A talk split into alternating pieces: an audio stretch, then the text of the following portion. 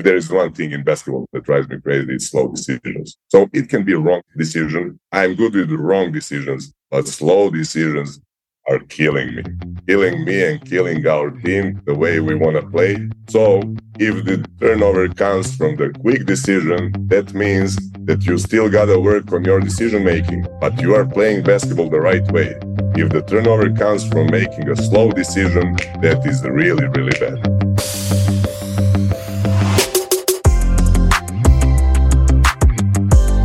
Hi, I'm Dan Krikorian. And I'm Patrick Carney and welcome to Slapping Glass, exploring basketball's best ideas, strategies, and coaches from around the world. Today, we're excited to welcome the head coach of Serbia's Mega Basket, Marko Barac. Coach Barac is here today to discuss how pick and roll aggression influences help and tag responsibilities, defending the short roll, and we talk the art of Spanish pick and roll reads, and offensive rebounding analytics during the always fun start, sub, or sit. The season is here, but we know that many coaches are already looking ahead at international trips in 2024 and 25. Ourselves, along with a number of former podcast guests, cannot say enough great things about our experiences working with Josh Erickson and his team at Beyond Sports. From handling flights, hotels, game scheduling, excursions, service learning opportunities, and more, Josh and his team provide unmatched service and support throughout the entire trip. To learn more about why more than 650 programs have trusted Beyond Sports, visit beyondsportstours.com and tell them Slapping Glass sent you.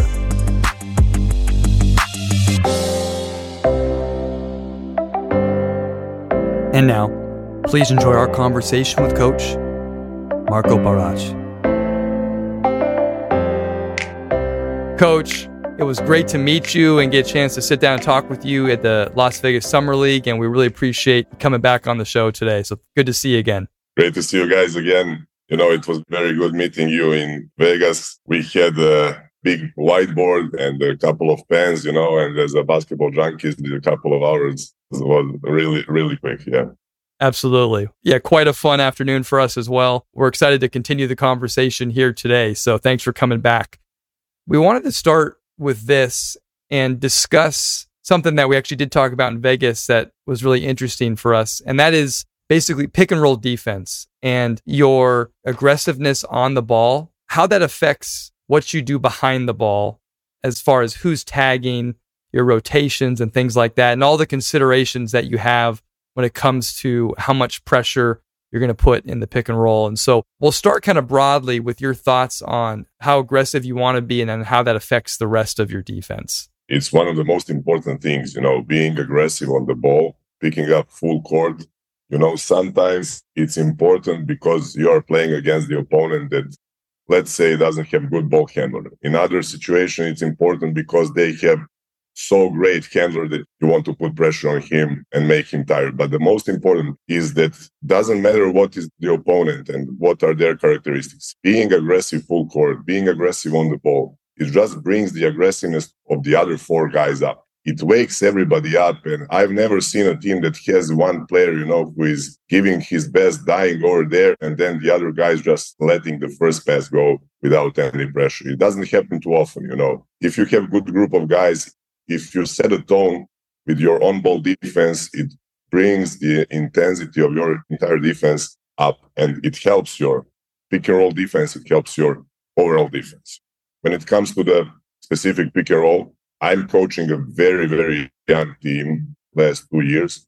And I found that playing hedge, you know, with all the rotations is the simple way of defense, most simple way of rotation. When you look at the game, maybe you couldn't say so because you see a lot of guys rotating, you know, it's some maybe rotations that are not easy to teach, that are not simple, you know. But in my opinion, it helps with responsibility. When you know all the time who is your low man, when you know all the time who is splitting the difference on the help side, who is playing between the two, if you know who is responsible for short roll, if you know who goes on the first pass, when you look at the game, it's a lot of rotation, but basically it's just a lot of running. if you have good drills, if you have good fundamentals, good basics, in my opinion, it's the easiest way for young team to play defense. For other kinds of defense with other tags on the help side, you need one thing that I don't have right now, and that is experience. Maybe back in the days, I made a mistake, but it didn't last long. Thinking that playing defense is all about being aggressive and having the wish and the will to play. But I couldn't be more wrong. You gotta be smart, you gotta be talented for playing defense, you gotta be experienced. So, my opinion for other defenses that are maybe more simple in a sense of on ball and what is happening on that two against two, you know, more passive defenses, you actually need more experience on the help side. So my tags over there are really simple. I always love to have the low man. He's responsible for everything that happens inside the paint, under the basket. He's got his rules where he picks up the big, how aggressive he is. Then I have the guy who is the X guy. He is playing between the two and he is taking the first pass out. Nothing too crazy. Everybody does that.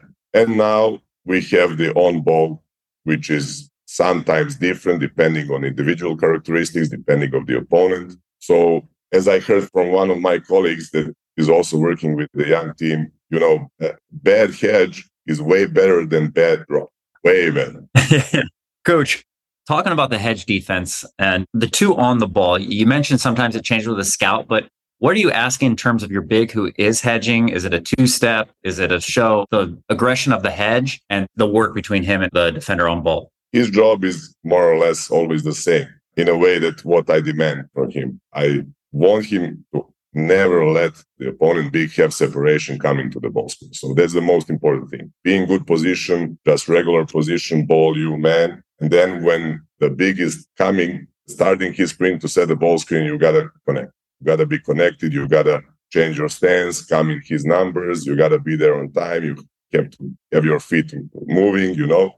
And then basically it's a two steps. And doing those two steps, you gotta read what the ball handler is doing. Is he picking the ball up? It's automatic coming back. Is he making a backup dribble, like defensive dribble? It's automatic coming back. Is he attacking your hips? Then wait, let him go all the way around you and then recover it's a bit complicated footwork. You need to have your bigs doing like lateral steps, and then most of the times you need them to do a little bit of back pedal, maybe one or two steps back pedaling to give space for their guards to cut off the ball handler if the ball handler is doing the backup dribble.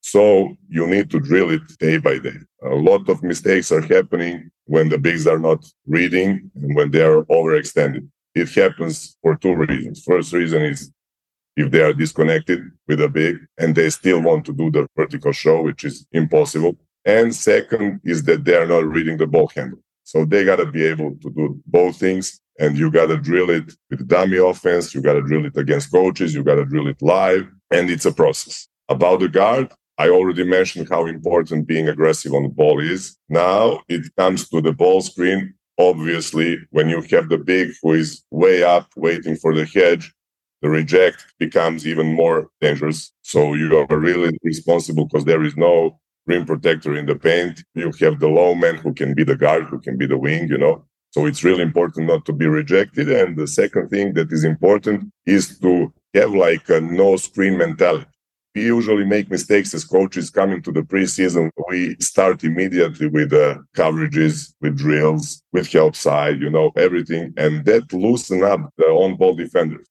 You send them a message from the very beginning that we are doing everything to protect them without them having the wish to make an effort. Usually I start the preseason like first drill is we play pick and roll, but there is no cover. You just tell him screen left or screen right. No, and you gotta have the no screen mentality. You gotta fight. You gotta know which is the weakest point of every big man, and that is the area about their hips. You know, so you gotta jump on their hips. You gotta hit their hips. You gotta try to be physical. You gotta try to have that inside arm. You know, win the space between the screen and the ball handler. So with that kind of mentality, when we give you the help, is it a hedge? Is it a flat? Is it whatever? Later on, it can make our two on two game really good defensive. So that's the first thing that we need from him. And the second thing is to know what they want from that ball screen. Usually, when the ball screen is more or less stationary, if we talk about the high pick and roll, the top pick and roll, you know, and we are hedging, everybody nowadays looks for the short roll. So if you see that they are not aggressive, or if you know based on the scouting that they have the pass first guard or the biggest, very skilled playing of the short roll, you got to try and plug it. You got to try and jump on the big man. Is it to be under him being physical and then let him go when he goes close to the free throw area, or you will backpedal into him, you know, with aggressive hands, whatever. So you got to know your player, know who you're playing against, know the spacing or what the offense wants, and you got to try to plug the short roll in those situations. When the pick and roll is more in a motion, when it's more flying, when it's more in full speed, or based on the scouting, you know that we are playing against a great one-on-one guy, against a great pull-up shooter, and we don't want to give him any separation after the hedge, then you got to try and cut him off, read what he's doing. Is he backing up? Then you go very aggressive on him. Is he attacking the big man's hips, going around him? Then you go under our big, you know, and beat him to the spot. So those are two on two reads that we need our guys to have. One more thing I didn't mention about the bigs, they gotta know and feel when they're late. When they're late coming up, when they're late for their coverage, they need to change. We don't want to overextend just because we want to hedge. You know, you gotta know that you're late and you were probably play some kind of flat, some kind of flat show. You still don't want to let the ball handler go inside the three point area because it destroys our help side, which is ready for the hedge, you know. So those are two and two reads. When you know they're trying to play through the short roll and you want to plug the short roll, and you mentioned either going under the screen or kind of going over with back pedals, is that scout specific? Is it kind of your personnel specific? I mean, what is their decisions with how to plug the short roll? It depends on the offensive bigs. You have different kind of screens against the hedge. Somebody likes to slip it early. Somebody is not reading the defense and stays there too long. Somebody is playing with what I personally like is you got to touch the defender and then sleep. Because I don't know why, but a lot of defenders just when they get touched, they stand up and they are expecting some kind of help. So now I'm talking a little bit about the offense, but the, what I want to say is that depending of the angle and the speed of the big coming out from the screen, if he holds the screen, you will go under him and be physical. If he slips the screen, you will try to connect with the back pedal. Another thing you mentioned with the no screen mentality, and we talked about this in Vegas, when knowing the weakness of the big and attacking their hip and getting over the screen, could you just follow up with a couple more thoughts on how you teach that and what you're telling your guards in terms of attacking the screener's hip to get over? So, first thing is no reject. I already mentioned. Second thing, if you gotta choose between being physical and having to fight with a guy that is your size and the guy that is way bigger and way taller than you, probably you choose the guy your size. So you cannot go there without fighting your guy. So you gotta lock, you gotta be physical, and you gotta try to fight your guy. If you win that battle, probably you won't even need to fight with a big. That's the best option, you know. Now it happens that you didn't win that battle and now you have to fight the big. It's a problem, right? If there is a fight that you just have to be a part of then choose his weakest spot. You know, his weakest spot is probably hip area. The best bigs in the world of basketball have the strongest hips. So it doesn't work always, you know. But if there is somebody with a weak spot, then you really try. As I said, you lock your guy, you gotta try to be physical. If you can't, then you lock and trail and you try to put your inside hand between the ball handler and the screener. By putting your inside hand, you try to jump with your leg, to jump with your foot, and basically you go with your shoulder and with your hip, you go as hard as you can in his hips area. So it's not the perfect battle that you like to fight, but it's not a perfect world. So if you need, you try to be physical in that way. Coach, I'd love to ask for a second about the other three defenders we'll stay with the hedge right now. And assuming that you're hedging and that that big is either short rolling or long rolling, and who is in your eyes the most important tag and like what the order of operations is, whether it's the first, the high eye or like the higher guy in the tag, or you want to send all the way to the low tag, and just how you think about who's tagging a short roll or a long roll or when you're hedging, and then how they kind of recover back. We would like to make it as simple as possible, you know. So that's the perfect question. As I said, for young guys, young teams, it's really important to not mix up responsibility. So for me, the easiest way to do that is having the low man that is always responsible for the roller. He's always responsible for the deep roll, with of course the help of the plugging the short roll, like we said before. He got to be very physical. He takes the roll man somewhere between the dots and the restricted area, the smiley. That is his area. He can't do it too low because it's a dunk. He can't do it too high because there is a lot of space behind his back to cover. And if there is a pass coming to the big, he got to try and steal it. He got to try and take the ball, take his hands, you know, anything. And then we have the other guy. Let's say we are talking about the top pick and roll with two players behind. It's the same basically with one player behind when you are hedging. We have the high guy on the help side, which is playing between the two. He takes the first pass out. That is really simple. It's important when the ball is in the air that we run. And like in every defense, every offense, everything comes back to fundamentals. You got to start running when the ball leaves the hand. You got to run and don't close out on a guy that doesn't have the ball. When we are talking about the X rotation, run to your shrink, be ready to shrink the floor immediately to play the defense.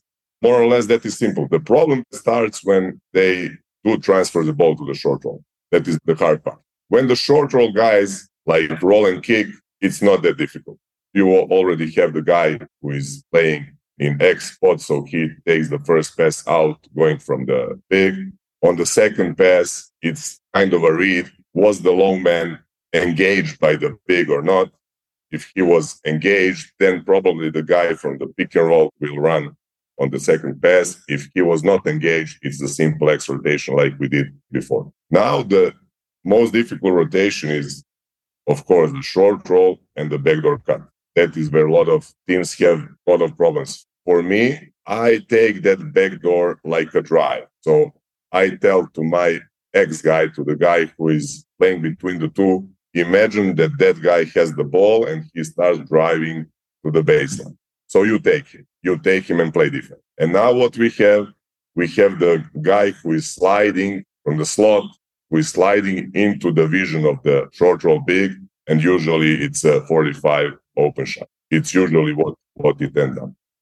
So it's a really difficult rotation because now somebody from the pick and roll coverage needs to run there and take and contest that shot. Depending who is closer, did we plug the short roll or we stay connected with the guard? It depends who takes the rotation. If the guard was plugging the short roll, he is closer to run over there. And he didn't do his job good because they end up playing the short roll. If he was aggressive on the ball, and we have our big who is recovering from the pick and roll. He should recognize that there is a short roll, there is a backdoor drive, and instead of recovering to his guy, he should start running to the shooter and contest. That's the way we do it. There are other ways without committing the guard who is playing between the two, committing him completely to the backdoor, maybe having the guy from the opposite side making the help or having the guy was taking the roll, just trying to come back, you know, and take.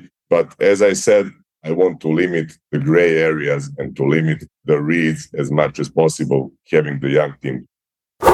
Today's episode is brought to you by our friends at Hudl and their latest product, Hudl Instat. Whether for podcast prep, newsletter ideas, or putting together our weekly short and long form video breakdowns, we rely heavily on Hudl Instat's advanced analytics an extensive content library containing over 460 US and international competitions. For more information on Hudl Instat, visit hudl.com slash slapping glass today. Sort of zooming out for a second, and you mentioned having a young team, but I know you've coached teams in the past that maybe have a little more experience and being able to mix up your coverages and when you would think about hedging dropping, flat, you know, all the different things you can do within a game, especially against good guards that really know how to operate the different reads and when you might think about changing things up and going from there. really quickly because everybody just so good in good European leagues. You know, you cannot play the same coverage for 40 minutes. It is impossible. So they will punish you sooner or later. For me, what I like doing is doing it based on a personnel. I start the game not hedging on everyone when I have the team that is capable of doing it defensively. So you hedge on the guys that are extremely good players with the ball. You hedge on a two-man game that have very good connection, let's say on a lob game. You hedge in a some period of time that you want the guy to pass the ball. On the others, there is no team that has six, seven great ball handlers. There is no need to hedge and to be over aggressive on the guys that are not capable scorers or that they don't have good chemistry with the big. So basically, for me, the best thing is to start the game based on a personnel, knowing how you defend who. Other possibility is to have different coverages based on the location. And that's also based on the scouting of the opponent. And the thing that you gotta do is having in-game adjustment. So if they're punishing you with quick passes, you know, probably you will have one or two defenses just turning it back to the soft hedge or the quick hedge, however you want to call it. Maybe you will steal one or two possessions that they are not aggressive enough because they are just passing the ball without being aggressive with the ball. So it's two possessions eh, in this game. Three successful possessions are making the run. It's a lot. As we start talking about now, maybe mixing up your defenses or getting away from the hedge. And at the very beginning, you said as your defense has become a little bit more passive, you've found that you need more experience with your teams. So as you get more passive in your coverages, what begins to change that has you feeling experienced and begins to matter more and it's harder with younger teams? You know, you've got a lot of gray areas and that's why you need experience. You know, now probably the high man will be more involved in a tagging. So when you are playing more passive defense, you want the front line of the defense being more involved is it coming to tag the pocket pass, or if they're going towards the two man side, you want to make more of a stand? And then what is the line of that stand? You know, what is the level of your tag when you are tagging as a high man? Then when it comes to the late switch, is it a dribble inside the paint? Is it communication of a big? Is it communication of a guard? Do you have a third man involved in a late switch situations? So there is a lot of more advanced things that you got to have a little bit of experience. When we talk about mixing up defenses, I don't think we still understand as coaches the importance of switching defense and how we need to practice against it and how we need to do everything differently. Back in the days, it was like holding the coach's clinic, and I'm talking about the defense. And I spent like 50 minutes from 60 talking about my coverage. And then last 10 i say okay we switch last eight seconds or last 10 or i don't know. Talking about the offense i would spend 50 minutes talking about the different spacing different passing you know and then last 10 minutes maybe i would say okay if they switch we pass the ball down or we play iso or we play some kind of confirmation in the practice we would spend hour and hour and 50 minutes practicing different coverages and then last 10 minutes just because of our conscience we would do okay let's do a little bit against the switching. Nowadays it's completely different. We should start with a switching defense playing against that offensively selecting the teams that can punish that practicing it defensively earlier with a high intensity you know so it becomes really really important and it's not the last thing you remember before we run this, this, this, and if we didn't make advantage, then we go into pick and roll, they switch, and now we play. No, now we should start thinking about it early. When you said working more with players on attacking, switching, and understanding it, what is it that you find yourself having to teach players when it comes to playing against a switching team. And what I mean is, is it understanding mismatch and playing through a mismatch? Is it understanding when to slip versus screen or space? Like, what are the things that you find yourself teaching more when it comes to attacking switches? Everything, believe me.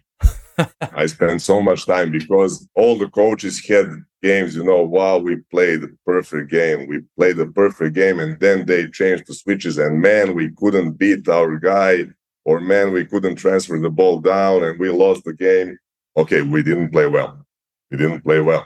switching is nowadays a big part of the game. It's not a shame anymore 20 or 30 years ago that only coaches that don't work enough and they switch because it's easier, you know. Now you didn't play well if you didn't attack switching well. So it's everything is different. It's controlling the matchups. Who has the bigger advantage? Are we having bigger advantage on the perimeter? Are we having the bigger advantage down there? Controlling the shot clock. Is there enough time to play through the big or we need to start playing immediately? Then it's not only mismatch in drive or low post. There is a mismatch in boxing out. There is a mismatch in closeout situation. We got to understand why they are switching.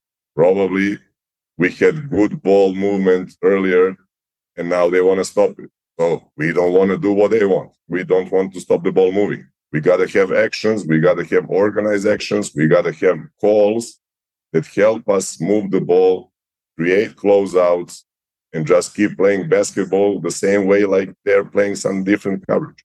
It's a big part of the game. So it's teaching literally everything.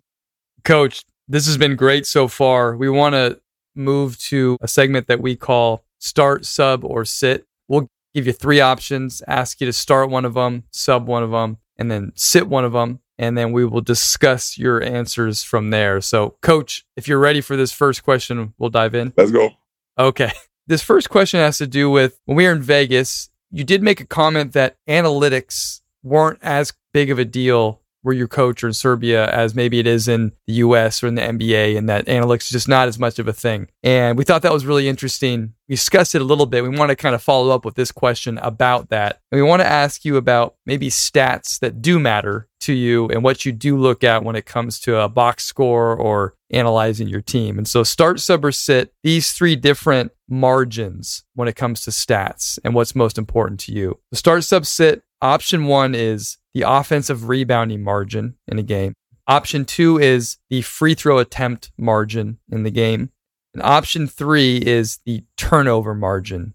Very interesting. All those margins have big value. Let's see the free throws because I don't want to give a big value to the thing that is not only in my hands. We have a very important gentleman over there. You know, those three guys who are big part of the game, which are doing a very difficult job. So it's how many fouls did they call, you know, in the shooting action.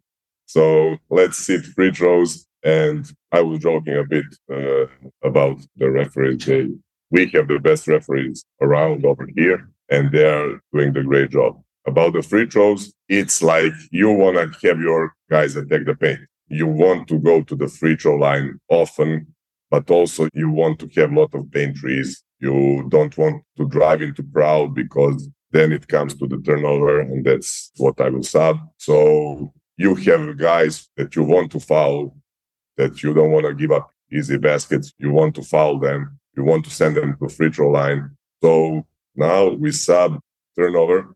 For me, it's important who is making those turnovers. If those turnovers are unforced or not. If they are unforced, it drives me crazy it's all about the concentration and the concentration comes from the huge motivation you know and everything i often used to tell to my young guys you know why don't you drop your iphone you know when you're in front of the gym because you're motivated not to drop it how it happened that you fumble on the ball and you lose the ball unforced you know it just can't happen you know you're not concentrated enough second turnover that drives me crazy is having the guys who are not the creators that is not their job having more than one turnover.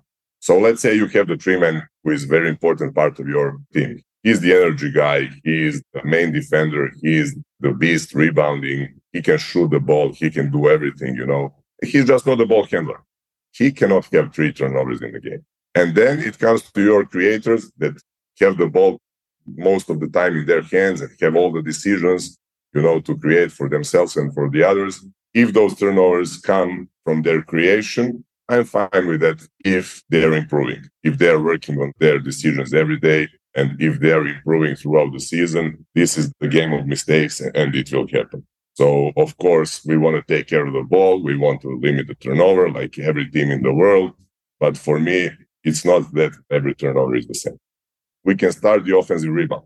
I think it's huge for transition defense And there are so many different approaches to playing your transition defense, and everything starts with offensive rebound. I've seen teams that don't send anyone to the glass. I've seen teams that send five to the glass. I've seen teams that have balance, like three men on the glass, two men behind, four men, one man behind. And everything works if they have one thing in common, and that is discipline and physicality. So it's a big thing. Whatever you do, you gotta have a mentality that if one makes a mistake, we are all dead. It's like in the submarine. Having the discipline, following the rules, being there, being physical, fighting for loose balls, giving your team second chance opportunities, maybe some easy putbacks, maybe some second possessions that will finish with a dagger three that will win the game. But the most important thing is the transition defense. I still think everything is important. Of course, three point shooting is huge. Going to the free throw line is huge. Controlling the basketball, don't making turnovers, but scoring easy points, you know, in the game. If you are playing the even game against the even opponent, four or six easy points in the game, just it's too big. Coach, thanks for explaining all those. I'd actually like to follow up with the statement that you did make about analytics just not being as important and maybe just going a little bit deeper on what you meant by that and why and what you maybe do look at when it comes to these things. If you really analyze NBA playoffs, I'm not the best person to talk about it, but it's only my eye. You see teams winning games. You see the teams that have better two point pull up shooters win games because that is even game. There is high intensity defense. You don't have open looks. You don't have corner trees. You don't have open corner trees. You don't have that many layups. You don't have that many good shots in a points per possession. So you got to have players that are making the difference. Usually that difference comes from taking, let's say, bad shots, right? It's only the matter of perspective.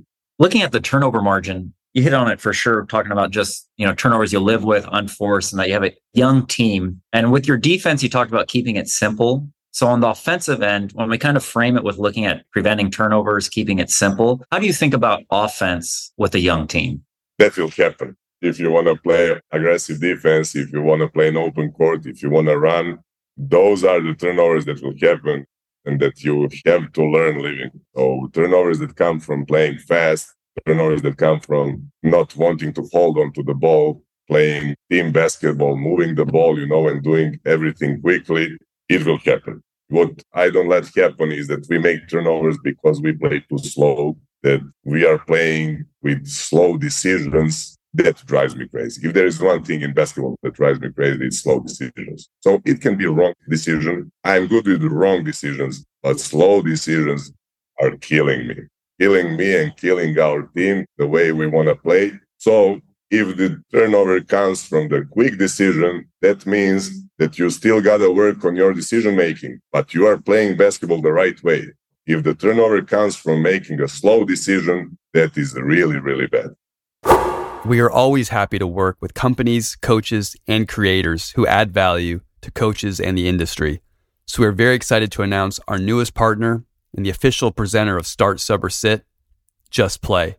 Just Play is the premier platform for engaging your team and managing workflow within your organization. Just Play consolidates the platforms you use and integrates with industry leading video tools to help coaches win in four major areas teaching, opponent scouting, prospect recruiting, and analytics. We recently featured Just Play founder Austin Barone on our Titan series, so you can hear much more about him and the growth of the company there.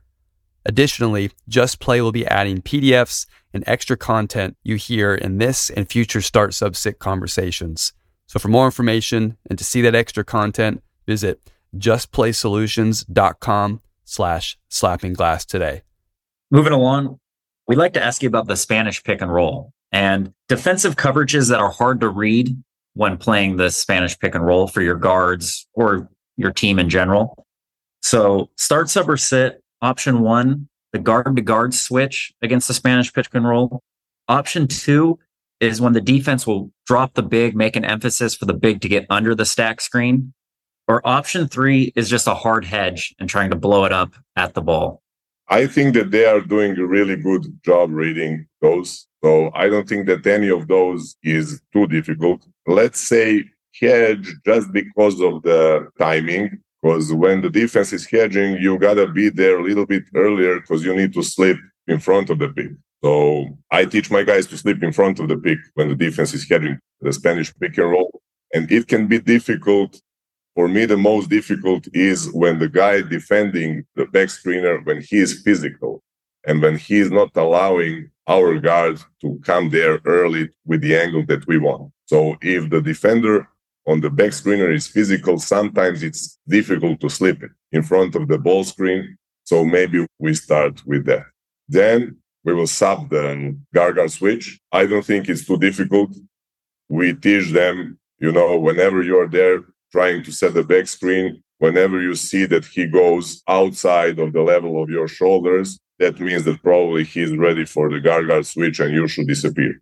Now you slip behind the pick, and now the guy who stays there, if he still wants to switch on the other guard, he has the big separation, or he runs with you. Now the guard who is on ball, he's in a problem. That's the first way. The second way, if you were late to disappear, to sleep, then we still want you to set the back screen, but you set it with the angle where we want the defensive big to fight the screen away from the ball. So that gives you the space to slip back to the basket.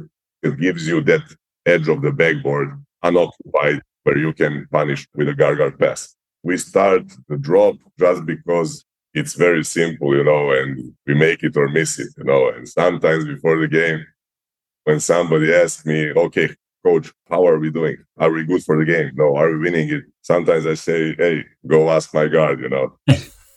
if he makes those shots, if he makes those decisions, we are good, you know. If he's not feeling well, we are in problem. But the value of Spanish pick and roll for me is really good because it gives you a lot of opportunities. Very good for punishing the switch. It's very good for stealing some easy points if you are doing a good job disguising it. I think it's really important nowadays because everybody's practiced the defense against the Spanish pick and roll. But if there is some kind of motion before that, you know, and then it comes with a speed, I think it's really difficult to defend. You got to be ready in your playbook to have different motion before that, to have different angles of the back screener coming from the help side, from the weak side, coming from the strong side. If you have problems with the defender being physical on him, which is even more, even better, you know, whatever you are running, you try to disguise, but sometimes there is no better decoy than a bad disguise you want to disguise and you want to make it a little bit visible. So the assistant coaches from the opponent bench stand up and start, you know, yelling, it's coming, it's coming. And then you do something different, you know, it's fun. In this job, there is a lot of pressure, you know, and a lot of bad moments. So you better use the fun ones, you know. Coach, I'd like to follow up just on something you said there at the end. With knowing the stack screener angle, if he's coming from the strong side or the weak side, what changes or what angles are you working on depending on where that stack screener is running into the action? It's about the angle of the back screen, but for me, it's more about look, we are playing in a very physical league.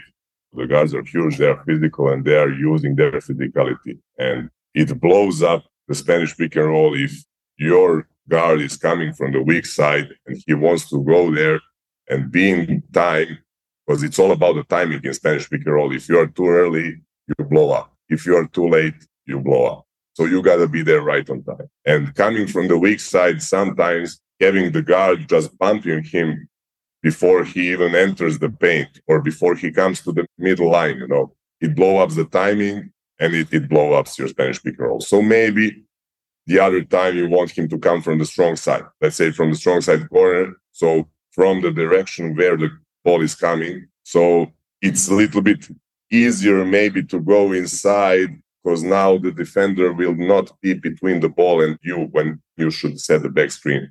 You got to play with the angles, you got to read the game, and you got to have the playbook that is ready to answer to those questions. But for me, the timing is most important. Second most important is don't let them know that you are playing Spanish pick unless you want to punish the switch. So you want to put the guy down early and then you want to sleep it early.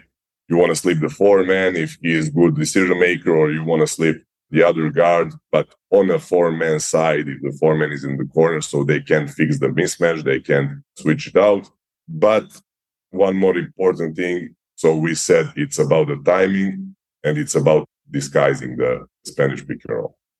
We're looking a lot at the stack screener, but how are you helping the ball handler? It can be a confusing action. There's a lot going on. Like you said, you need timing, you need patience. How are you working with the ball handler in the stack screen? For me, it's a similar to working on a ghost screen. It's a similar timing. I start really simple. Let's work, let's practice the timing that the ball handler is making a hezzy, a simple hezzy, like make a pound dribble, put the ball in your pocket, lift your knee up, and make a little hop on your opposite foot. And then there is a back screen happening in the timing of a hezzy. And then I attack, and then you open, and we go. It's the same with the ghost screen.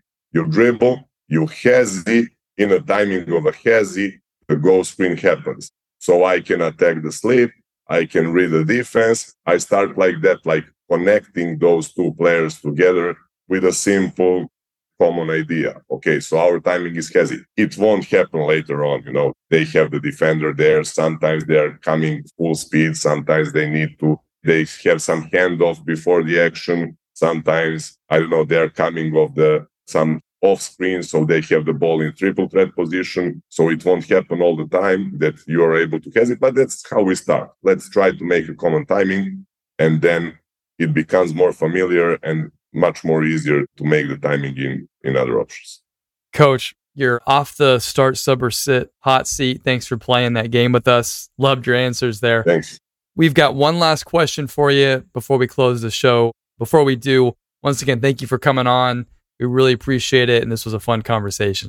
I can always talk about basketball and especially with you guys that you have this amazing, amazing channel that helps the coaches worldwide, you know. So I'm really, really happy to be part of this. Uh, thank you, coach. The last question we ask all our guests is What's the best investment that you've made in your career as a coach? It's a difficult question. We invest a lot. We devoted our lives to this job and we invested a lot and it pays off to the to not that big number of coaches, you know, and we still need to keep the same love for the basketball every single day. But for me, the biggest invest that I made is that I learned how to invest. I learned how to invest. I learned the power and the value of a compound interest. That is the biggest thing I learned. When I was at university, I studied a little bit economy and finance. I was a bad economy student, you know, but not that bad that I didn't learn the value of compound interest. You got to invest every single day. And small investments every single day, making a compound interest that is helping your life, that is helping your game, your job, anything you do. Everything good in life comes from the compound interest. That is what I talk about to my players every single day. We spoke about the closeout decisions earlier, right? We spoke about the making quick decisions versus making a slow decision. If you work on your decisions every single day, and guys, I mean it every single day. It's not the figure of speech. My team, my players are working closeout decisions every single day. It cannot be 100 repetitions. It cannot be 500 repetitions. It can be three or five or 10, but every single day. And they're improving a lot because tomorrow you are not working on your base value of decision. It's your base value plus three or five or how many you made. And the day after tomorrow, it's plus three or five. And the day after tomorrow is plus three or five. So they improve a lot and they should do everything every single day. You know, it sounds weird, but that's the way I do coaching and that's the way I try to do in life. And that's my biggest investment.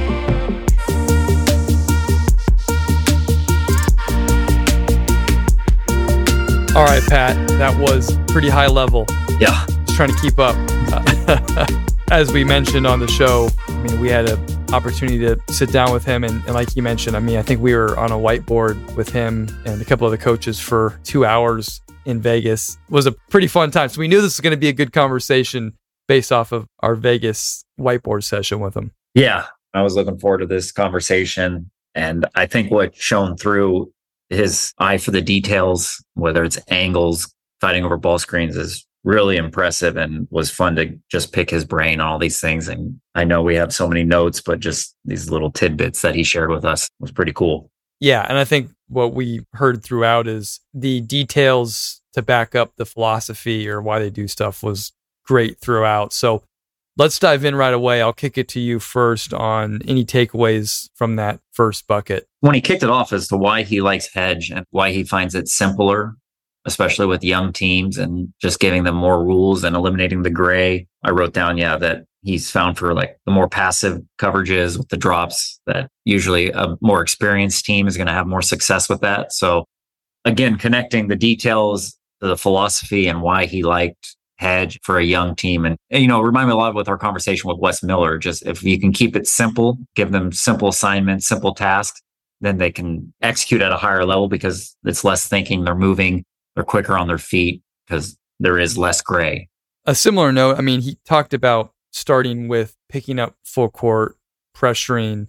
Even good guards hate it when you're pressuring full court and make it hard to get into your stuff. Then the hedging just flowed into that mentality where they just are going to make it hard on you to bring the ball up, and then we're going to make it so that you're not just going to be comfortable in the pick and roll. And I loved the quote: "A bad hedge is better than a bad drop." I believe was the quote. So and as we'll probably get into the nuances of the two different ones and why there's so much more gray area in the drop, I just enjoyed him basically breaking down why he preferred the hedge with the young team and then the rotations, the tags.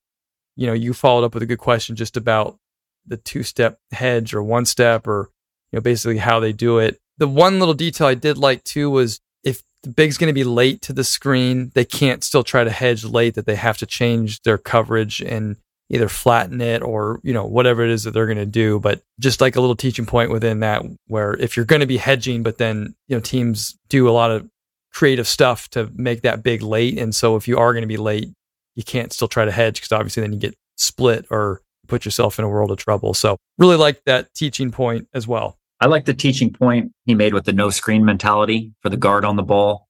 I like how he framed it, picking your fights, and that, of course, fight your size. And the first fight you want to choose is obviously your matchup because you have a better chance of winning. But, you know, then a detail we discussed in Vegas, if you do have to, whether you're late or, you know, you just you lose that battle with getting into your defender and having to fight through the big and attacking, you know, knowing their weak spots or the best chances for getting through is through that hip and attacking his hips. And again, the level of detail when he mentioned just getting the inside hand so you can jump the foot through and reconnecting. And then that kind of led into taking away the short roll. I mean, again, now it depends on, like he said, if the screener's slipping out or holding, but how he thinks about plugging the short roll this is something we've seen a lot in Europe, especially with Coach Asalo, who now at Paris, they do it exceptionally well. And I just like this strategy of getting your big out on the ball, providing that hedge, but not chasing the ball, rather protecting the short roll coverage. If they're going to attack that way, he said, obviously, if it's a attacking guard, you want to get back to the ball. Yeah. I do like teams that are taking away, plugging that short roll and his thoughts on why he'd go under or what did he say there? The back pedal into the roll. Right that was really insightful conversation for myself and hearing his thoughts on that. In Vegas, we were talking about this, the no screen mentality to go back to that. We weren't just on the whiteboard anymore. We were actually imitating it in the middle of a ballroom. Yeah. yeah, yeah. That's our Vegas trip, reenacting hedge ball screen coverages. we're a fun hang. Yeah. but that was that was a good point. I think another thing that crept into the back half of that conversation that I loved and honestly was not a miss for me, but something we probably just could have went for another half hour was his thoughts on coaches don't spend enough time on attacking switches and how to teach all that stuff. And I just thought his couple of thoughts that he did give us there were really good about just understanding it. And it is true. I mean, so many more teams do switch. And I liked his little tidbit too about how 15, 20 years ago, people make fun of you if you switched. And now it's, you know, how a lot of teams win games, obviously. And so some good points that he did throw in there on just why it's so important and that it's not an excuse to just say we lost because they were switching and we didn't have an answer. You got to have an answer now. And I think we've seen a lot of teams do some interesting things to attack it, but I think just working on it and understanding, like he said, why they're switching, who they're switching with, and to play through it is super important. So I took that away in that first bucket as well. The framework he shared on how he thinks about attacking switching, I know you wrote it down, but yeah, just, you know, understanding the matchup advantages you have, the clock as the time you have left to attack the switch, and then also understanding the mismatches that you may have in box out or closeout situations. And then I liked his last thought too about usually teams switch to stop your ball movement. And so important to keep moving the ball even against the switch. And, you know, it goes back to his emphasis on quick decisions.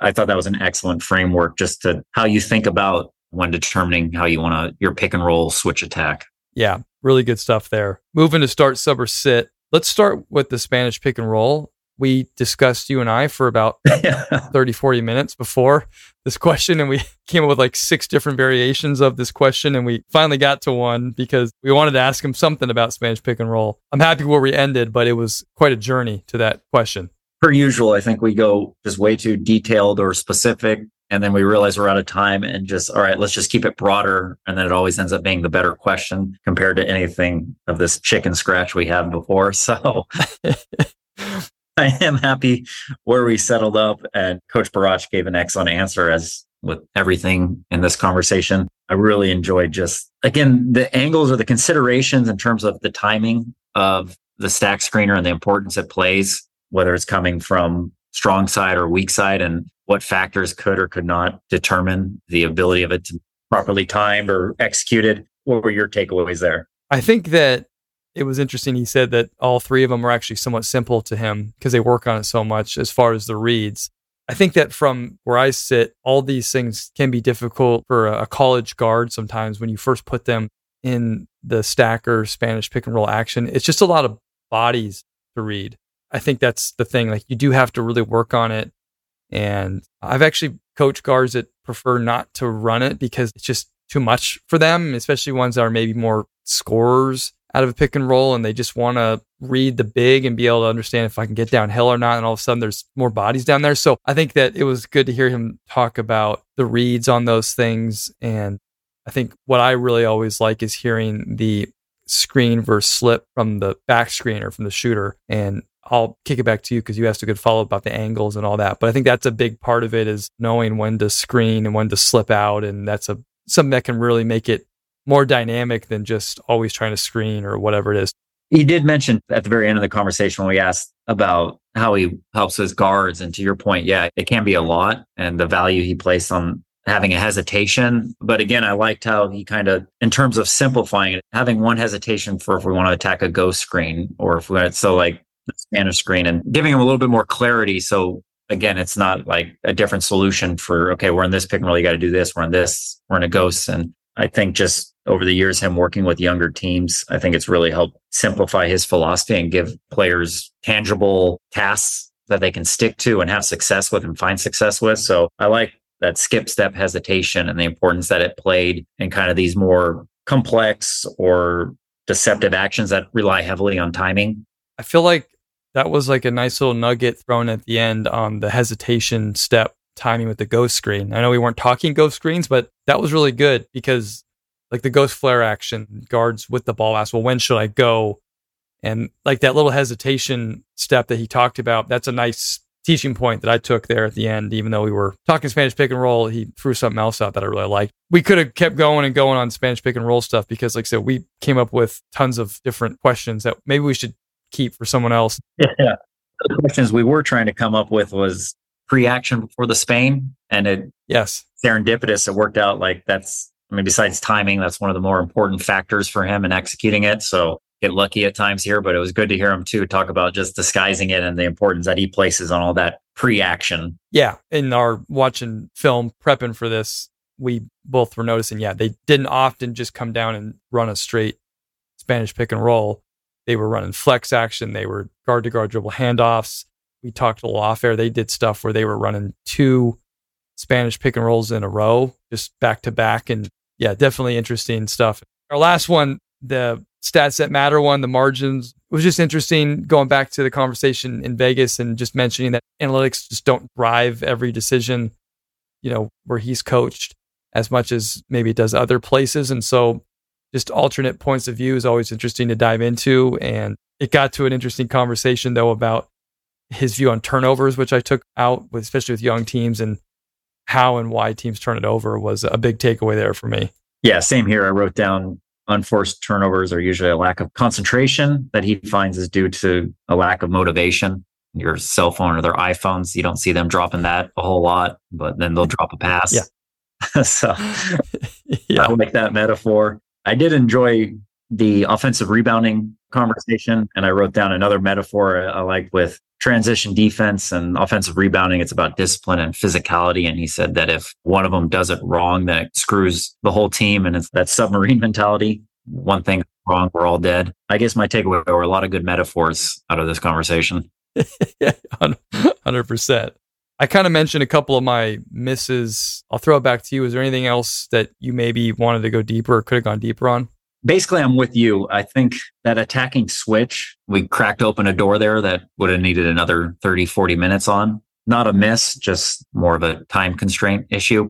I think within that conversation too, I'm sure he had some interesting thoughts on switching from the defensive side too. And we talked about attacking it, but I'm sure he saw a lot about how to switch to take the things away that obviously they're trying to do offensively. I'm with you. I think with switching defenses, I think what's always so interesting is one, how you switch, but then how you think about solving the mismatches that you're giving the offense. I'm sure you would have had great thoughts on that as well.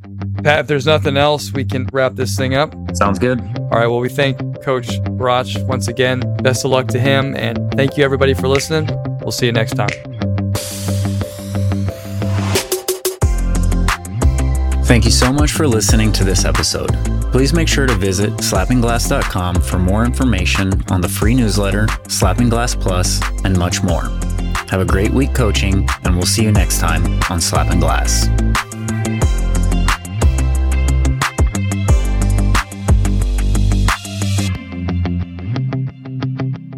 Do we have a name yet for this thing? I have like slapping backboard, slapping glass, slapping glass. That's kind of funny. I like that. Let's roll slapping glass.